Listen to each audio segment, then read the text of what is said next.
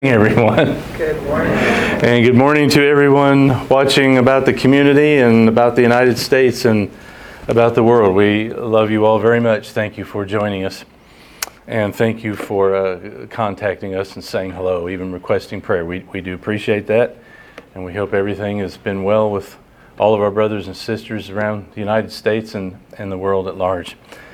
Thank you for joining us for our Bible studies and our exposition of Scripture, and we pray we can serve you wisely and well. Um,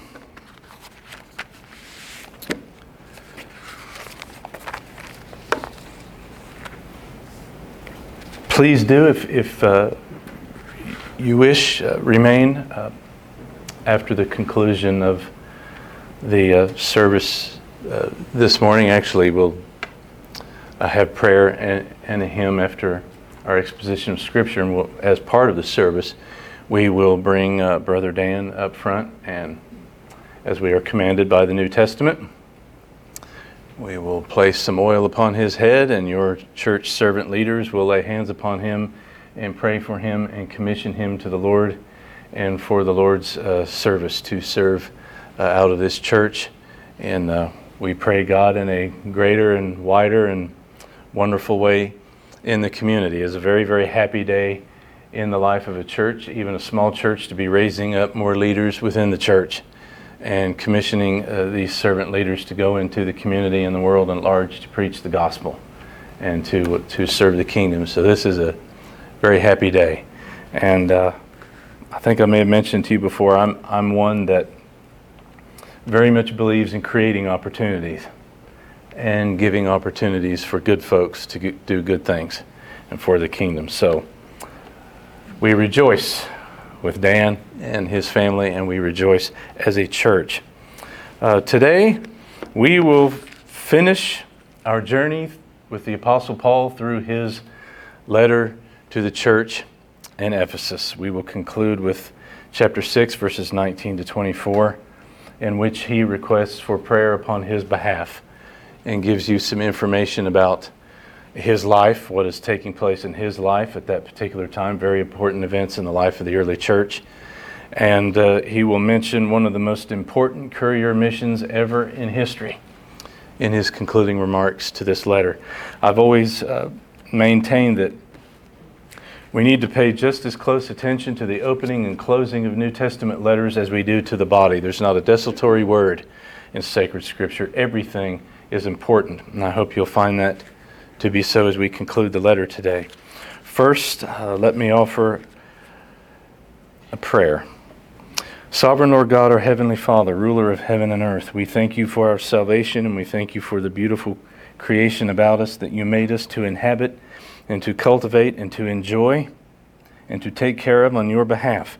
We thank you for beautiful late spring, early summer days such as these, which points to the world to come, Eden restored. And we long for those days, O sovereign God. Thank you for creating us, redeeming us, and making us part of your divine plan, the plan that Paul is given and teaches in this book. We pray that you will open the hearts and minds of everyone about the United States who's been watching and listening, and through the various countries of the world, folks who have been watching and listening. Help us all to hear these words, and by the power and assistance of your Spirit, help us all to be dutiful in translating these words into action in our life on a daily basis as good and faithful Christian soldiers on our way through the battleground of this life to our eternal home, the eternal Eden, the eternal kingdom. We pray for our brother in India who has contacted us this morning. We pray for our brother in India and for every member of his family. We pray for their situations and circumstances as believers in India. It may be difficult for him and his family there. We pray for all of their family troubles. Reveal yourself to this good brother and his family, and draw others about them in their sphere of influence to salvation by your work through this dear brother's life and his family. We pray for Mindy and her family. Heal them of their illnesses, raise them up to good health, and give them back their to their normal schedules. And in every illness, every situation, every circumstance, help them to look for you, watch and listen for you. For that is what all of these things are about, to draw us deeper into you and to prune us and groom us for the eternal kingdom. We pray for Judy. Please heal her from her fall. I pray that you will keep her in good health, that she was not injured from the fall, and that she will be able to enjoy the company of her sister and her sister's family, which she's looking forward to so much. And we pray for our dear brother Steve, that you will heal him and help him get back to his farm chores as he wishes, and bring him back to his church family who loves him very, very much. Please hear our prayer in their behalf, O sovereign God. Hear our prayer in behalf of the proclamation and the teaching of your word, which will go forth this, forth this day, and as it is recorded for many days to come, we pray, the world over, that saints will be equipped to live as faithful Christian soldiers, and that those who are living in darkness will be given light and be brought to life in Jesus Christ our Lord. In Jesus' holy name we pray. Amen. Would you stand with me, please, for the reading of the Word of the Lord, our conclusion to Paul's letter to the church in Ephesus.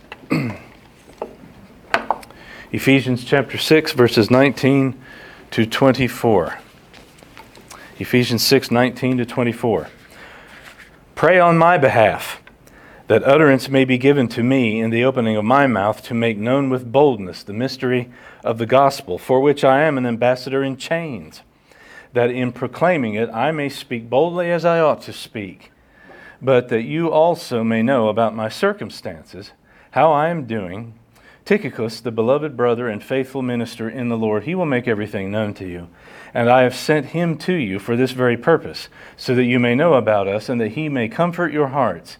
Peace be to the brethren, and love with faith from God our Father and the Lord Jesus Christ. Grace be with all of those who love our Lord Jesus Christ with a love incorruptible. These are the words of the Lord. Thanks be to God for them. Thank you, folks. You may be seated. So now the conclusion to Paul's letter to the Ephesians, Paul's prayer request for uh, upon upon his own behalf, for his own life situations and circumstances, and of course his concluding remarks, which is a very, very beautiful benediction, or ends with an invocation, a blessing, but as we would say, a benediction. Let me uh, unpack verses nineteen and twenty for you together. We don't want to interrupt Paul's thought. Actually, his thought was interrupted somewhat in the verse delineation there, nineteen to twenty. Let me offer you this translation as well, of course, uh, word for word equivalent from the original language. Pray for me as well, that a message may be given to me when I open my mouth, to boldly make the mystery of the gospel known, on behalf of which I am an ambassador here in chains, that therein I may speak boldly as I must so speak. So now Paul closes his teaching on prayer, uh, concluding the great uh, spiritual warfare Christian soldier metaphor for the Christian life, his teaching about prayer's role in spiritual warfare. And he closes this section by making a very impassioned appeal, a request, finally, for prayer for himself. Last of all, he requests prayer for his own person, for himself, for his situation, his circumstance, in his, um, how shall I say it, his quarter of the battlefield, his trench in which he's fighting the spiritual conflict. His place in the battlefront is, if I may use this expression, in the very belly of the beast, Rome, the capital of the empire itself. A prayer request that he receives the strength, the courage, the boldness that he needs to resist being intimidated, to be overcome with fear, to fall prey to despondency or despair over his present situation and circumstances. The apostle prays that he will be divinely empowered to, as he writes, boldly declare or proclaim or teach the gospel of Christ with the power that it needs, with the authority and particularly the clarity that he's going to need for this particular audience that he has in mind when he's going to proclaim the gospel. The word he uses for boldness could be translated probably into several words in English. The word that we traditionally translate as confidence or boldness is paresia. Paresia is a special word. Yes, confidence and boldness. However, there's something in the meaning of this word that, uh, if I may express it this way, it's a boldness and it's a confidence. I like boldness. That's probably the stronger translation and the, the better one. A confidence and a boldness that does have real courage, that has some real, almost aggressive guts behind it.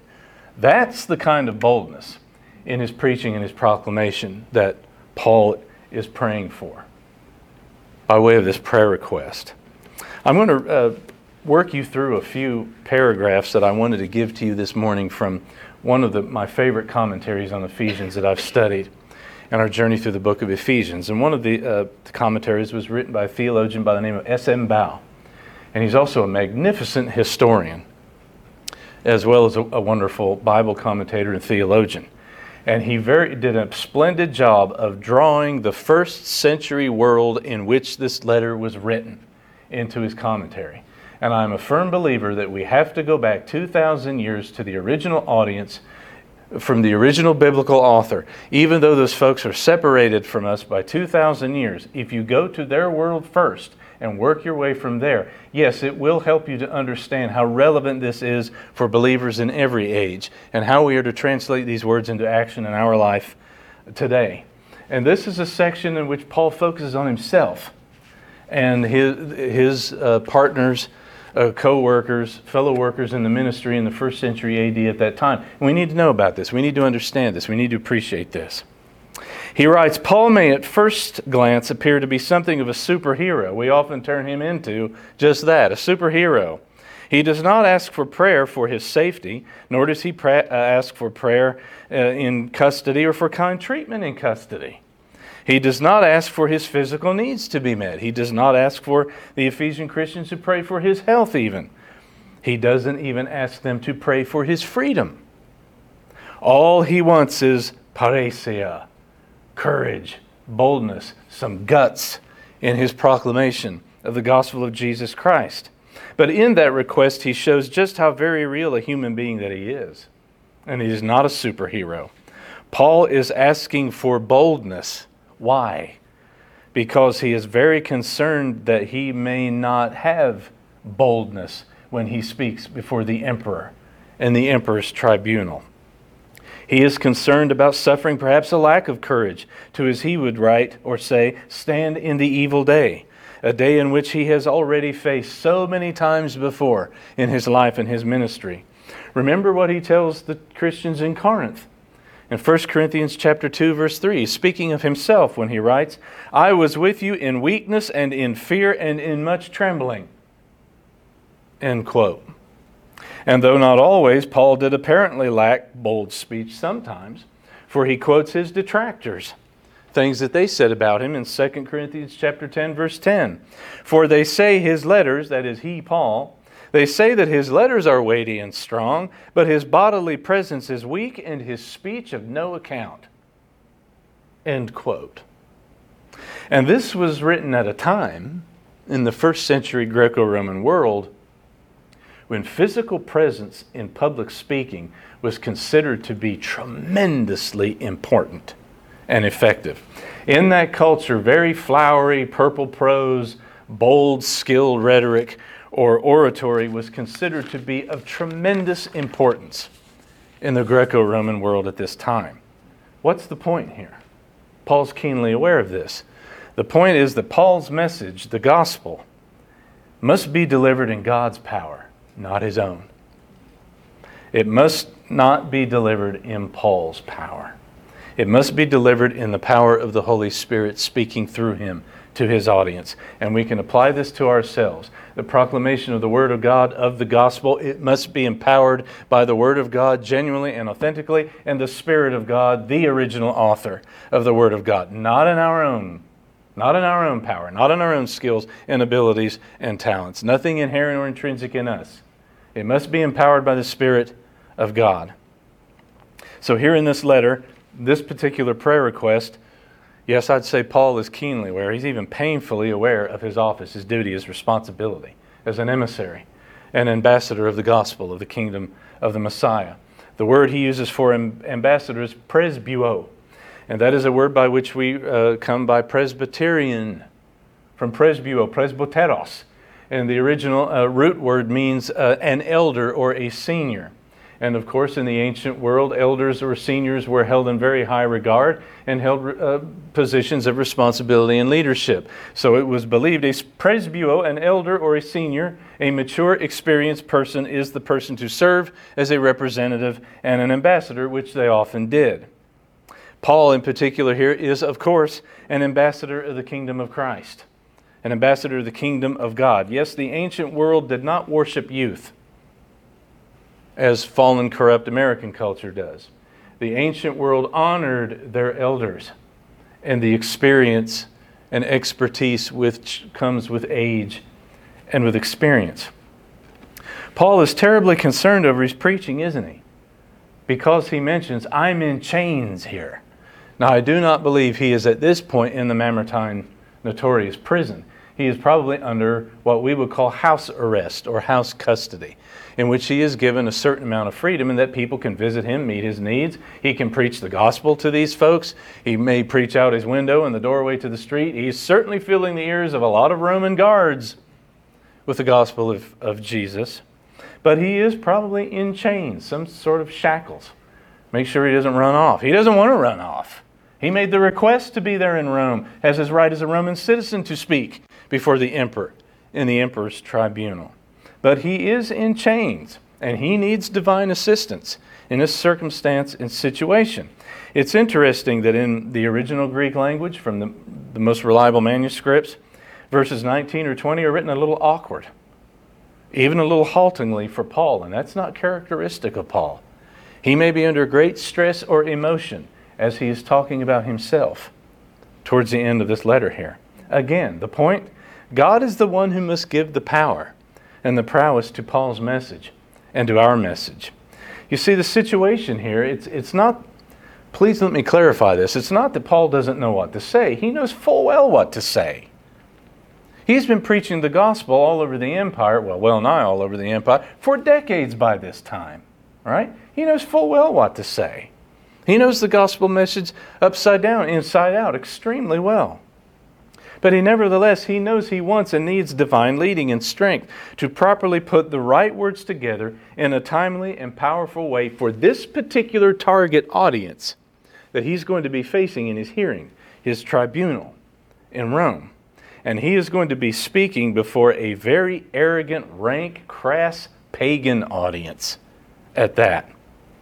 This brings to mind the words of the Lord Jesus Christ to his disciples, Luke twenty-one, fourteen and fifteen. So make up your minds not to prepare beforehand to defend yourselves, for I will give you utterance and wisdom which none of your opponents will be able to resist or refute. Now, some folks take that as, as an excuse that they don't have to do their doctrinal or theological studies. That is not what that statement by the Lord Jesus means at all. We have got to get into the book and get the book into us and be very diligent students of the Word of God. What Jesus meant is, get that knowledge of me and my truth into you, and when the time comes when you will be called upon to give a defense of my person and my work, the gospel, I, my Spirit, will help you and assist you at that moment and that time to give the truth that you have studied, that you have absorbed, that you will be able to wisely and well proclaim the truth that you have learned. That's what he means. And let's not forget Paul's situation here at this time in his life. Stakes can scarcely be higher as far as his public ministry is concerned. He's about to face one of the greatest challenges of his life, which ironically is one of the greatest opportunities of his life, of his Christian mission. He will stand before a tribunal in Rome before Emperor Nero himself and Nero's court.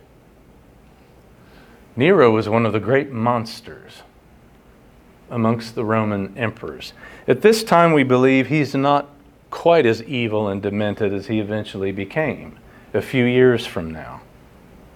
But it's very interesting that he's going to be speaking before Nero and Nero's court and the varied Roman officials who will be there as well. And he's going to have to defend himself against all charges, which means what? He's going to have to defend the Christian faith and the Christian movement at the same time. And thereby, he is going to be proclaiming the Christian message, the gospel, the person and work of the Jewish Messiah, the one true living God, King of kings and Lord of lords. And this is just not Paul wishing to go free, to get off the hook, as we would say. It's an extraordinary opportunity for this man to proclaim the good news, the gospel of the Lord Jesus Christ. And he's going to be presenting this, of course, again from an, well, an earthly point of view. Some of the most powerful and influential people in the known world at that time. No doubt this man is under a lot of stress. Experienced old campaigner in presenting the gospel that he is. Most people would find this an extremely stressful, anxious, and intimidating situation. I would say there is intense spiritual warfare going on here. And Paul clearly sees his need for prayer. My fellow dear Christian soldiers in Ephesus, please pray for me to stand firm and to fight the good fight as a Christian soldier here before the emperor in the belly of the pagan beast, Rome itself.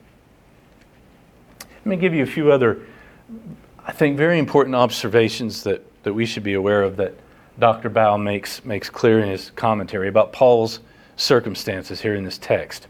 He writes, here in chapter six, verse twenty, Paul says something that should shock anyone deeply, particularly in the ancient world. Paul says that he is an emissary, an ambassador in chains. Now, at this time in the ancient world, in that culture, mistreatment of any emissary or ambassador was not just a mere breach of political protocol, or even more seriously, a cause for war, or the intensification of war amongst nations. It was an invitation, or so the pagan religions thought, for their pagan gods to actually intervene with harsh retribution against the offending nation which had abused that emissary or that ambassador. It is also a very heavy irony that Paul blatantly calls himself an emissary in chains, since emissaries or ambassadors were frequently sent to Rome from the various cities like Ephesus throughout the empire. These emissaries were to give formal speeches before the Roman Senate, and sometimes the emperor himself, on behalf of those they represented, on behalf of those who sent them. And therefore they had to be skilled, they had to be proficient in bold public speaking, or they would not be accepted or taken seriously. They had to be very skilled and proficient in bold public speaking, since that was their main function as an emissary. Though Paul was brought to Rome at his own request, but nevertheless under arrest, in custody, in chains, he would appear before the emperor, as was his right as a Roman citizen, to give a formal speech and not just a mere personal defense. He says, a message. I have a message. A message of a revealed mystery from the one and true living God. What is that mystery? The plan of salvation in Christ by divine plan. As an emissary from God, from the risen and exalted Christ, the Messianic King, the King of all kings. So therefore he asks his fellow Christian soldiers in Ephesus to pray for his bold proclamation, end quote. And so we must pray for bold proclamation for those who proclaim the gospel in our generation. And so we must pray for bold proclamation for ourselves. Pray for bold proclamation. Pray for bold proclamation. Pray for bold proclamation for anyone and everyone who proclaims the gospel of Jesus Christ, anywhere and everywhere, the world over. And pray for your own gospel proclamation. Don't get fearful, Christian soldier. Don't get intimidated. Don't turn coward. Don't turn or budge an inch. Get in there like our big brother Paul, into the very belly of the beast, and proclaim the truth of He who is truth, and the source of all truth. He speaks of the mystery of the gospel, mysterion euangelion. Mysterion means, particularly, I've given you this before when the apostles write in this myster- pardon me, mysterious phrase, it means God's plan of salvation in the past, that over the centuries of time was something of a mystery, but it was slowly being revealed over time. And now that the Messiah has arrived, one of the great climactic parts of the divine plan has come. This plan of salvation is fully revealed out in the open and is being proclaimed the world over. God's revealed plan of redemption in Christ for and through the end of the age, for the world over. Jesus Christ himself is the meaning and purpose and fulfillment of this plan and this message. He is at the very heart and center of this plan for the ages and the nations, and in time all of the peoples of the world. So let's put this into further perspective from Paul's generation. The Greek word, the presbuo, that Paul uses here for emissary or, or ambassador. Let's go to the equivalent in the Roman world, since he's in the capital of the Roman Empire. I will give you the equivalent of the Greek word that Paul uses for ambassador or representative. In Roman and Latin, it's legatus. We translate it as legate. There were imperial legates or there were senatorial legates. And a Roman legate was a representative either of the Roman emperor himself or of the Roman Senate. And in the life of Christ, the time of the apostles, Roman governors of very important provinces were often legates, imperial or senatorial. Let me uh, show you how this works out in Palestine. Okay. Pro, uh, sometimes an imperial legate, sometimes a senatorial legate, who was often a senator himself, was sent to govern important provinces. Now, uh, Galilee, Judea, the Decapolis, Perea, the other provinces of what we would call Roman Palestine or Old Israel. They were really under the administration of the senatorial or imperial legate of Syria. Syria was a very important Roman province in that part of the world. And all of the, uh, the areas in Galilee and Judea, Old Israel, uh, Palestine, they answered to the legate in Syria. However, there was often a representative who was put in place by the emperor uh, or the Roman Senate, the Roman military, by the legate in Syria. That's what Pontius Pilate was. Pontius Pilate was a prefect. He was a Roman military officer, probably a full colonel or something, the equivalent of a rank of a brigadier general. And he was the governor of Judea. And he commanded the garrison there and kept an eye on those provinces there. And he answered to the legate in Syria, who was a direct representative of the Senate or the emperor. So, at many times, these legates could be appointed by the emperor himself. It's a very important office in the Roman Empire to directly represent the Roman ruler or the Roman ruling body. You see here, put it together. What is Paul saying? Who is Paul? What is Paul? Paul is a presbuo, a legate of the eternal God, the ultimate power and authority. And he's in chains. Kingdoms in conflict, folks. The kingdom of God against the kingdoms of this fallen world. Paul is a legate of the emperor, the king of the universe. And he has received a direct commission, if you recall, on the road to Damascus from the King of the universe to give his message, to represent his kingdom, and to reveal his plan for the world once a mystery revealed over time. And at the center of this plan and this message is the King, the Emperor, Christ himself.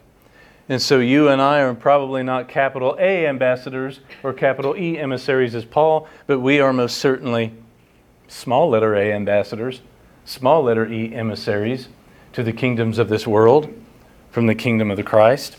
Verse twenty-one. But that you also may know about my circumstances, how I am doing, Tychicus, or some pronounce Tychicus, the beloved brother and faithful minister in the Lord, will make everything known to you. So Paul decides to write, again, under the inspiration of the Spirit, something of a shorter, more concise conclusion to this letter than to some of his letters. And we find that he is commissioning this Christian brother, Tychicus, who he applauds as a faithful Christian minister. And he will be the bearer of this letter. Do you see? He will be Paul's emissary. Paul is an emissary of Christ in Rome. Tychicus will be an emissary or an ambassador of the apostle to the churches in Asia Minor. And Tychicus will, of course, as Paul says, he will inform the Ephesian Christians on all the details concerning Paul and the church in Rome. This is an example for us to emulate and to follow for life in the church. Whenever the Lord Jesus or the apostles hold up someone by name in the New Testament, pay attention to what they're saying about that person, because that person is being held up as a role model, an example for us to emulate. And also, what's he saying here? We're sending folks out throughout the world in different countries and different provinces to keep up with one another. That's what we're supposed to be doing. to be keeping up with brothers and sisters the world over, with what they are doing, what's going on with them, what's going on with us, how we can work together, how we can accomplish things together for the kingdom of Christ. Do, are they in need? Can we help them? Role model to follow. Now what's uh, interesting here is also, let's put this conclusion together with uh, information that we have from the other New Testament letters, even the book of Acts, with a little bit of church history thrown in concerning what's happening to Paul here and the early church. Now Tychicus is one of Paul's fellow Christian soldiers, as he mentions. A Christian worker, a minister, he may have been a translator, uh, he may have been an amanuensis for Paul, as well as Timothy, uh, dic- as he dictates sacred scripture. He was probably something of an evangelist, of a missionary. And Tychicus is in Rome with Paul, of course, as this letter is written. Now remember, this is a series of letters, what we call the prison letters, Colossians, Philemon, and Ephesians. All three of these New Testament books were written in this time period, while Paul is waiting in custody in Rome for his tribunal. And Tychicus, we believe, was from Ephesus. That lends some poignancy to the delivery of this letter. It is believed that Tychicus was an Ephesian himself, and he's going to be sent back there with this letter for the Ephesian church. He'll return bearing this letter and the other letters that I mentioned to you. Now, this is important as well. You have to realize he's not going to just arrive there and, here, here's the letter. Not at all. He's going to be responsible for teaching that letter.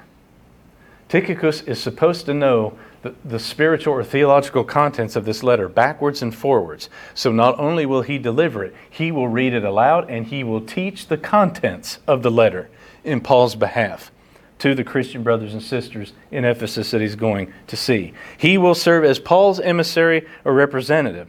And it's believed Tychicus traveled to Rome from Ephesus early on to stay with Paul when he heard that Paul was being shipped out to Rome at his own request. And we know that he continued to work with Paul and for Paul, even after Paul was released from his hearing before the emperor. Now, what an event that would have been. That's one of the events in history that, unfortunately, I find it interesting, we don't have a lot of details. We don't have a lot of details, if, if any details at all, about how Paul actually defended himself and proclaimed the gospel that day before the emperor in the emperor's court. But we do know he was released. Isn't that interesting? The Spirit of God was with this man in defending the Christian message and himself. And one of the most depraved Roman emperors of all set him free, acquitted him, let him go. That is very, very significant. Now, during Paul's second imprisonment, of course, a few years later, there was the great fire of Rome, in which the capital city was devastated, and it was a great blow to the Roman Empire. There's a new book out about the fire of Rome, and I'm eager to read it, and because it does have information about the world at that time, and of course Christianity at that time. And we believe that Nero may have had a hand in it, who knows, sometimes that's debated, but he scapegoated the Christians amongst others, and so a great persecution began some years later. And that is a persecution under which Paul was arrested, and Peter was arrested, by the way, were tried in Rome and were sentenced to death and were martyred there. But before this arrest and martyrdom, Paul uh, sent T- uh, Tychicus back again to Ephesus on another expedition, and you can read of that in Second Timothy chapter four, verse twelve. And Paul praises Tychicus here in glowing terms, doesn't he? He is a role model for us all, an ideal Christian soldier and worker. And remember, Tychicus will be joined by Onesimus. Remember him from a few months back? Philemon's slave who ran away.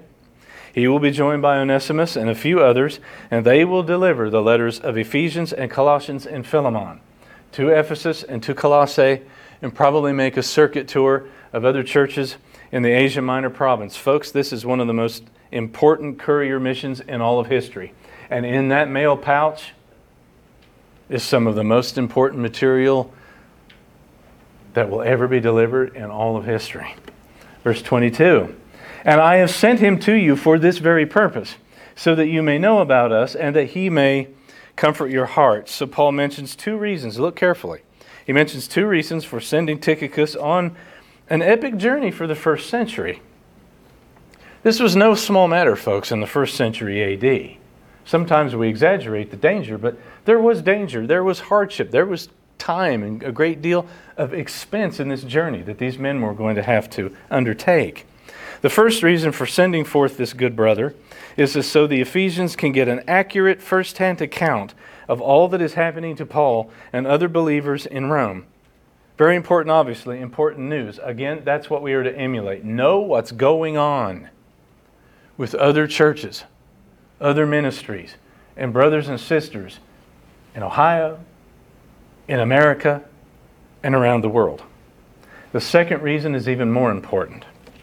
Most important of all, to deliver the Word of God, these inspired letters, and to teach the contents of these letters, thereby comforting the hearts and minds of Christian believers in Ephesus, to give them the tremendous truth contained in this letter and to provide the Ephesian believers, by the way, remember they live in a grotesquely pagan city at this time, to give them encouragement to grow in their knowledge of Jesus Christ, to give them encouragement to grow in the knowledge of God's plan that's in this book, and to appropriate all of the virtues of the Christian life, all of the Christian armor, to their new life in Christ. This is Paul's chief concern. Because remember, here's a poignant fact to remember as well. At the time that Paul is writing this letter, he has absolutely no idea whatsoever if or when he will ever see these people again. This side of eternity anyway. Verse twenty-three, this beautiful benediction, two parts. Peace be to the brethren in love with faith, from God the Father and the Lord Jesus Christ. So we see that Paul is formally concluding his letter now with a twofold prayer for the Ephesian believers. It's a prayer that really serves as something, as we would say, a benediction, an invocation for God to bring blessing to the Ephesian church members. And first of all, Paul prays or asks for God the Father and the Son. You could just as well also add by way of the Holy Spirit. To give, to bring, to impart three cardinal Christian virtues, or some of the cardinal Christian virtues, peace, love, and faith upon the Ephesian believers. First, Paul prays for peace, arene, in the Greek, or shalom. The concept of shalom in Hebrew. First, rightness and wellness and wholeness and right relationship with God and then with yourself and the world around you. Peace that Paul taught in this letter, Jesus Christ, Son of God Himself is our peace. If you recall from chapter two, verses thirteen, fourteen, Paul calls this gospel, the good news, the gospel of peace. In chapter six, verse fifteen, this peace is a gift from God that unites all believers and all Christian soldiers. They, we, are the ones who truly in the end shall enjoy the days of true and lasting and complete eternal peace. Paul prays for believers to know of and experience more of this peace in this life, in your journey, in your battleground of this life. Paul prays for love. Yes, that is agape. Love which is a gift of God. Love which is the noblest, highest, formest, purest form of love. Love which is truly God-like and again a gift of God. This type of love that we receive from Him, that we reciprocate back to Him and to our brothers and sisters, to be poured into greater and greater measure into and onto the believers in Ephesus. And as this is sacred Scripture and His letter will be read and appropriated for all believers the world over, He's praying the same for you and I over the two millennia. This prayer for agape was Paul's focus in chapter three, fourteen and nineteen, if you recall. Agape love is a primary Christian virtue, according to the Apostle Paul in his letters. He taught this in this letter, chapter five, verses one and two. Love, which is again a gift of God from God, God's love in Christ. Next, faith. The shield of faith. One of the cardinal Christian virtues from the spiritual warfare metaphor. And pistis, the word for faith, meaning one on one, personal faith, trust, and confidence in God, in Christ Himself. Paul prays for believers to grow in their relationship to Jesus Christ and to one another by faith in chapter three, seventeen and nineteen. Faith, as you recall, the shield of faith, absolutely essential in the struggle against our supernatural enemies. Faith conquers in spiritual warfare. Faith defends and drives back the darkness. And of course, remember what Paul wrote in one of the most famed chapters of the New Testament, First Corinthians chapter thirteen. We call it the love chapter. But he says faith, hope, and love. And here, of course, he tells you again, he regards faith and love amongst the three of the cardinal Christian virtues. They are also said, of course, to be fruits of the Spirit. In Galatians chapter five, the fruits of the Spirit, meaning the work of the Holy Spirit of God manifested and demonstrated in the work of your life, the way you live your life. They are signs of the true and authentic Christian life. Now our concluding verse to the book and for the day. Grace be with all of those who love our Lord Jesus Christ with a love immortal or incorruptible. Very beautiful words. A very beautiful benediction. In studying this this week, we, we've probably read this benediction hundreds of times, dozens of times in, in our life. And I got choked up over this benediction a couple of more times this week. What the man is really saying and what it means. Don't steamroll over it too quickly. Beautiful words, a beautiful benediction. Paul's final words, as far as he knows, to his Ephesian brothers and sisters. It is a prayer for the blessing of God's grace, charis in the Greek, which means His favor. He is praying for the favor of God to be showered upon these people.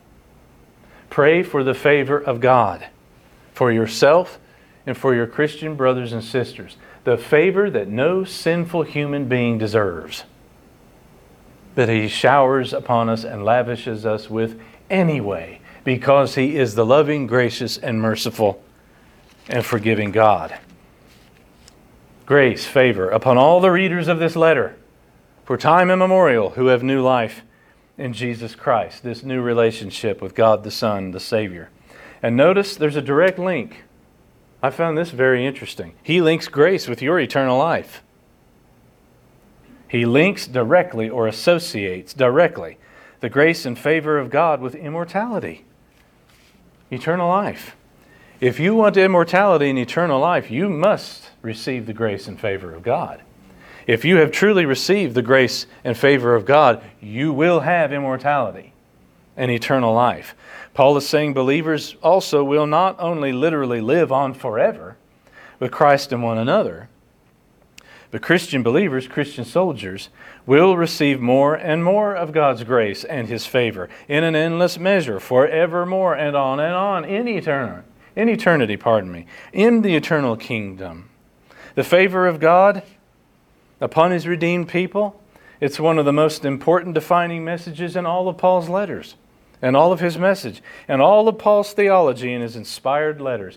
At the core with Jesus Himself is the grace and favor and mercy of God upon sinners, including Himself, of which He would say, I'm the worst.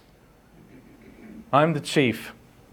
This is at the very heart, the very core of what it means to be a Christian. You realize that. It's at the very heart and core of what it means to be a member of the people of God in this era of the New Covenant, the last great age of history, in and by way of Christ.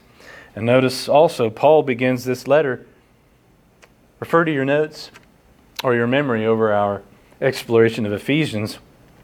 Towards the opening of the letter, Paul begins this letter with an invocation of God's grace, and he closes this letter with a benediction or a blessing of God's grace and His favor. It's what theologians call an inclusio, brackets or bookends to a passage or a book. He's inspired to give you an important truth at the beginning of the passage or a book, and He will conclude it with the same. And everything in between is a working out of that theme. Grace be with all of those who love with agape love our Lord Jesus Christ. So this defines our very relationship, or should, to our Savior. It is one of agape love that we give back to Him for first loving us. Love is to be a characteristic. It is to characterize our relationship with our Savior, the Lord Jesus. Christ loves His bride. The bride loves Him in return. Christian soldiers love their commander. Christian soldiers are bound by love as well as duty to their commander, the King of Kings. And notice Paul concludes his benediction, the whole letter, with a love incorruptible, or a love with immortality. Our Lord Jesus Christ, who dwells in incorruptibility or immortality. See what he's saying there? Paul is praying for a bestowal of God's grace and a greater experience of the blessings of the immortal life, the eternal life in the immortal Christ. He wants you to experience more of that in your life, in your journey here in the present, this life as it is now. May the grace of God and eternal life, immortality be with all of those who love our Lord Jesus Christ with agape love. It's a magnificent blessing. Paul is saying that God will bless His people with His favor and with the experience of the immortal life, the eternal life that we now have in the present time, living in your soul, in the core of your being, because of the new birth, because of the presence of the Holy Spirit. Folks, you have eternal life, immortality, and incorruptibility living in you now, in the depth of your soul, the core of your being now. The Christian doesn't die. It's a change of location, of geography. Well, the body you may be shed of for a while and it goes in the ground, but even that comes back in time. Be aware of your incorruptible immortality now, Christian soldier. Let's see evidence of that in your life now, in your journey to our eternal home. We should be having a foretaste of that eternal life here and now. Why? How? Because of the contents of this letter. Appropriating it in your life, translating it into action in your life, by way of this close, genuine relationship with our Lord, the King of Kings. And so you see what He's doing by bringing eternity into mind again? Remember, He gave you the big picture, the eternal perspective, in the early part of the letter, and at times throughout the letter. He's giving you the same here. He began the letter and He concluded the letter with an eternal perspective of the big picture. The grand divine plan. And so, Christian soldier, armor up. Armor up. Pray without ceasing. Exult and relish in the grace and mercy and favor of God. Never lose sight of the forest for the trees. Keep that divine plan here and here in the forefront of your consciousness every day in the trenches of the battleground of this life. And you will arrive at our eternal home wisely and well in the end by divine plan. Thank you for journeying with me these past few months through this wonderful letter of the New Testament. Sovereign Lord God, our Heavenly Father, thank you for choosing Paul, saving Paul, filling him with your Spirit and with the truth of your word, turning him into the master theologian that he was, filling him with your Spirit to record the thoughts of your heart and your mind revealed to humanity and to your people. Help us all, all watchers and listeners here and abroad, to translate the truth of this letter into action in each and everyone's life, and to fight the good fight as dutiful Christian soldiers, to build the kingdom of Jesus in this world, to drive back the darkness and to not retreat against it, and to arrive at our home wisely and well when the great King returns, and Christian soldiers may enjoy the fruits of their labor and lasting peace once and for all and forever. In Jesus' holy name we pray. Amen.